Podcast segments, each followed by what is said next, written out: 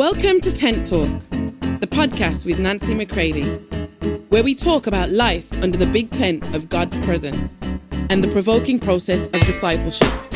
Here we go. Hey, everybody, welcome to Tent Talk. This is Nancy McCready. We must be careful that we do not find ourselves in these times fainting in our minds. We must remember to whom much is given, much is required. Which word do you focus on?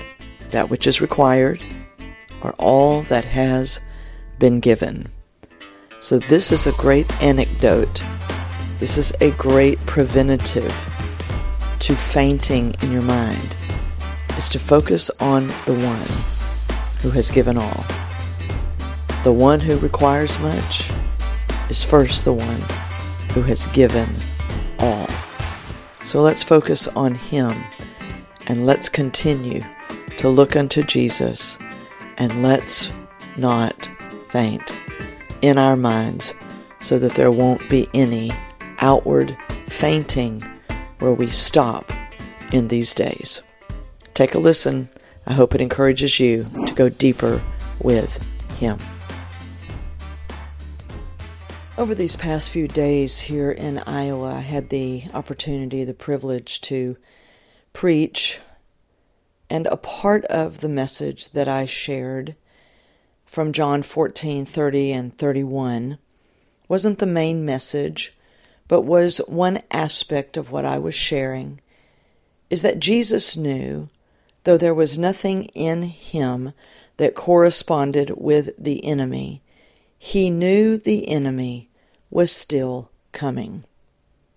He knew that the enemy only backs up so that he can prepare and plot for a more opportune time. He watches and he plots. And my friends, while he plots, I fear that we play. But it is God's desire to prepare us so that we might advance the kingdom of God, the rule of God, the presence of God inside the hearts of man. My friends, before it can hit a culture, can hit a nation, before it can truly be the flourishing, on fire house of God, it must come to the hearts, into the spirit of man, of people.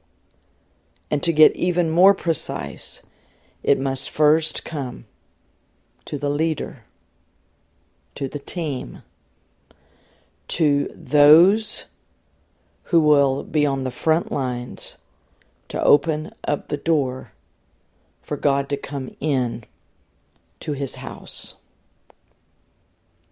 The enemy simply waits for a more opportune time. The scripture tells us in 1 Corinthians 14:20, "Be babes in matters of evil, but mature in your minds.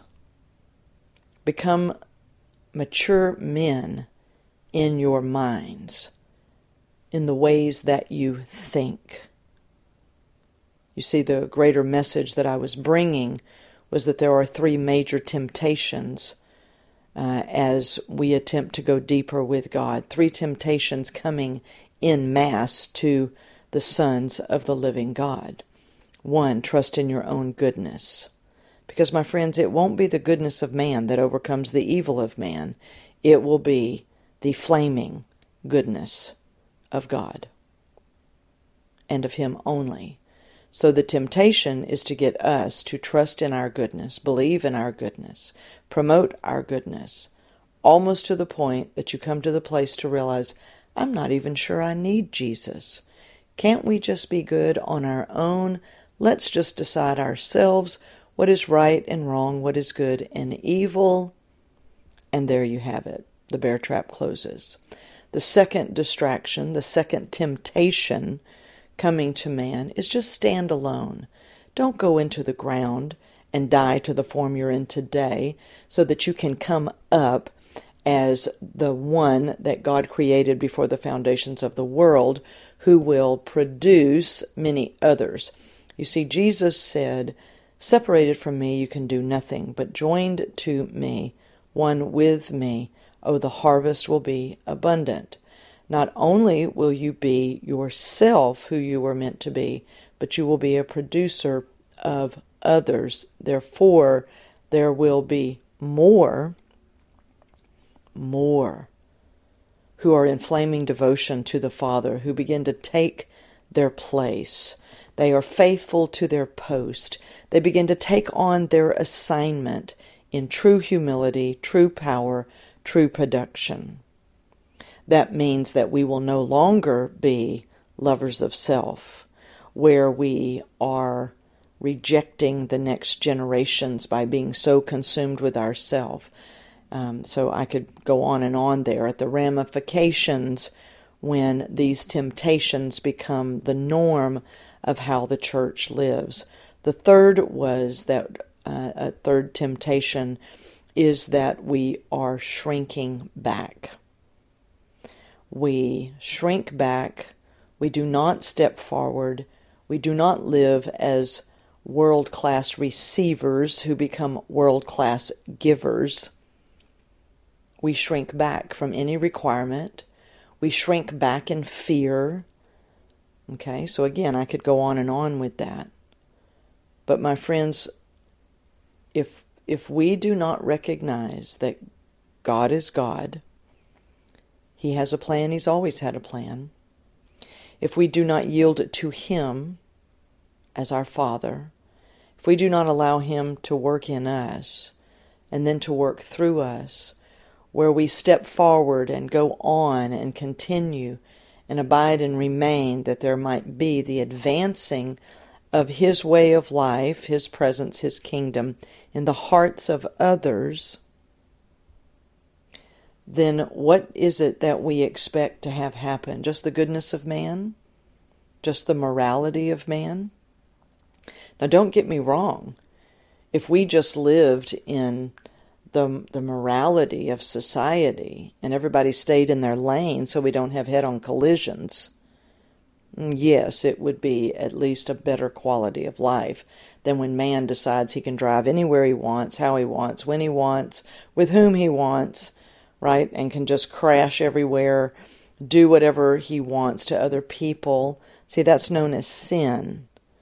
That means you've stepped out of the way of the life of God Himself and you have stepped into the way of life that man lives according to his own self, to his own direction, and we suffer the consequences, that independent way of living that can be good or evil.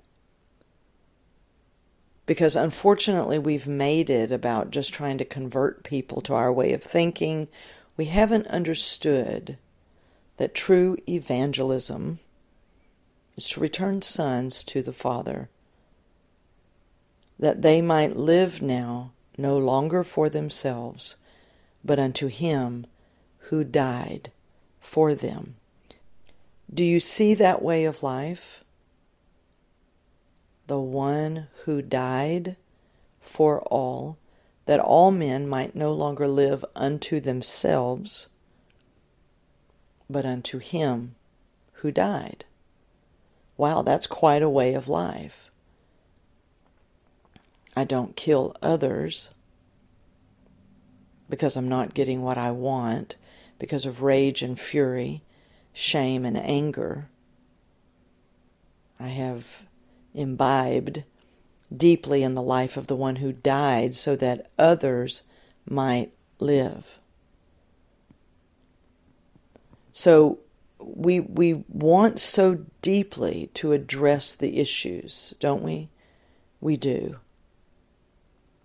Because we were called to be an expression of God's life and an extension of his authority, not for ruling and dominating, but for the true serving out of the culture of our Father because that's how He lives.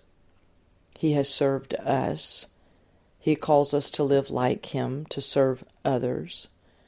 We want to see that way of life flourish. But man still wants to do that independent from God, where we set up our own good way of life. But it doesn't actually bring the deep transformation to the heart, the spirit of man. We will not see the true transformation until it's God's way, by His means, the cross. Because the cross puts down the old and absolutely births the new. And that way of life is not just good human morality. And so, for all those who are crying out today, what is going on? What, what has the world come to? I would very respectfully suggest to you that we have been allowed to run our course, to do it our way.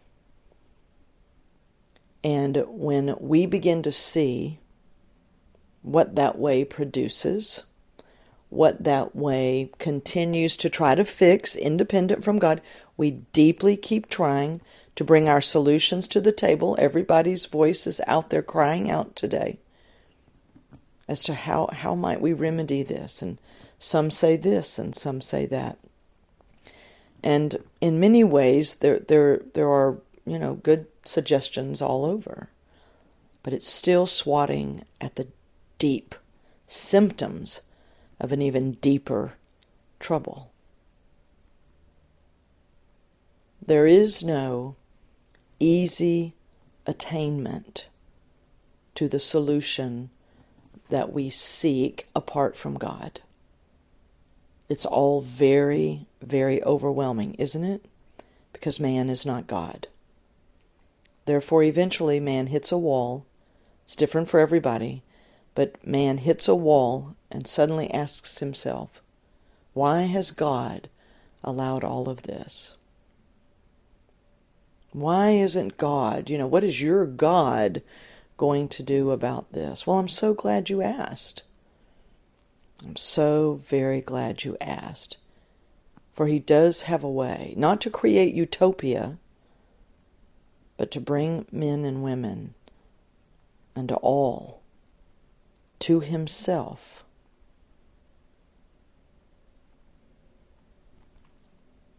These are the days where questions are being asked. And ultimately, God's answer to all things is Jesus Christ.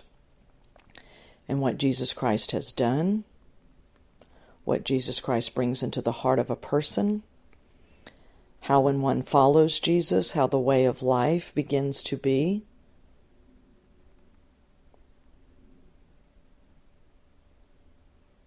We must be a thinking people with God, thinking with God. We must be willing to come to Him. And rather than accuse Him and reject Him and trash Him, it might serve us well to bow before Him and say, Oh God, save me from myself for your purposes. And let me get up and let you prepare me to walk with you. And then allow me, as I mature, to bring others along that my corner of the market, if you will, my assignment, where I'm to be, that I will fulfill that in oneness with you. And then, Father, make me a producer that there might be many more who speak to you in this same way. And then do that all around the world. Awaken your sons, awaken them to you. For the enemy is just waiting for a more opportune time to strike.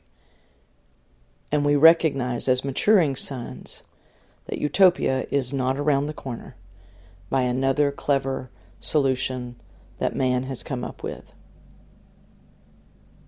But that when Jesus himself said, The evil genius of this world is coming, but he has no part in me, I am going to reveal to the world that I love the Father by agreeing with my Father's orders. But Satan is still coming. But let us get up and let us rise and let us go forward. My friends, we would do well to heed the words and the way of Jesus himself. There are no uh, simple one, two, threes. The same Father who allows man to run his course is the same one who is present to deeply comfort when that course goes completely off the rails. Who God is is not determined by the events of the day. God is not only good when you're having a good day, God is good. But when we keep defining and redefining and rejecting, um, you know, and, and all of these varied things that happen to us,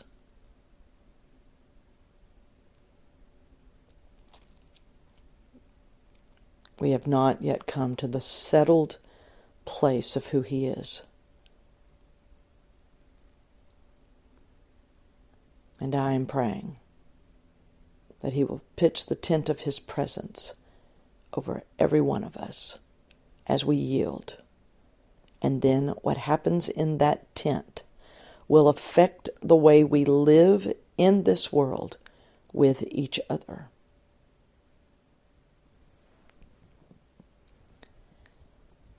And let the river of his life flow to every place on the face of this earth that is in deep private angst, pain, torment, grief, celebration, whatever the day presents, my friends, I pray the river of his life will swallow up all death.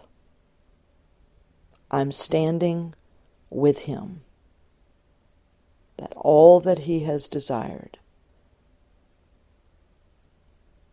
would be accomplished as much as it depends on me. And I encourage you to do the same. Here we go, my friends. Love you all. For more information on Nancy, please visit nancymccready.com or follow her on social media at nbmccready.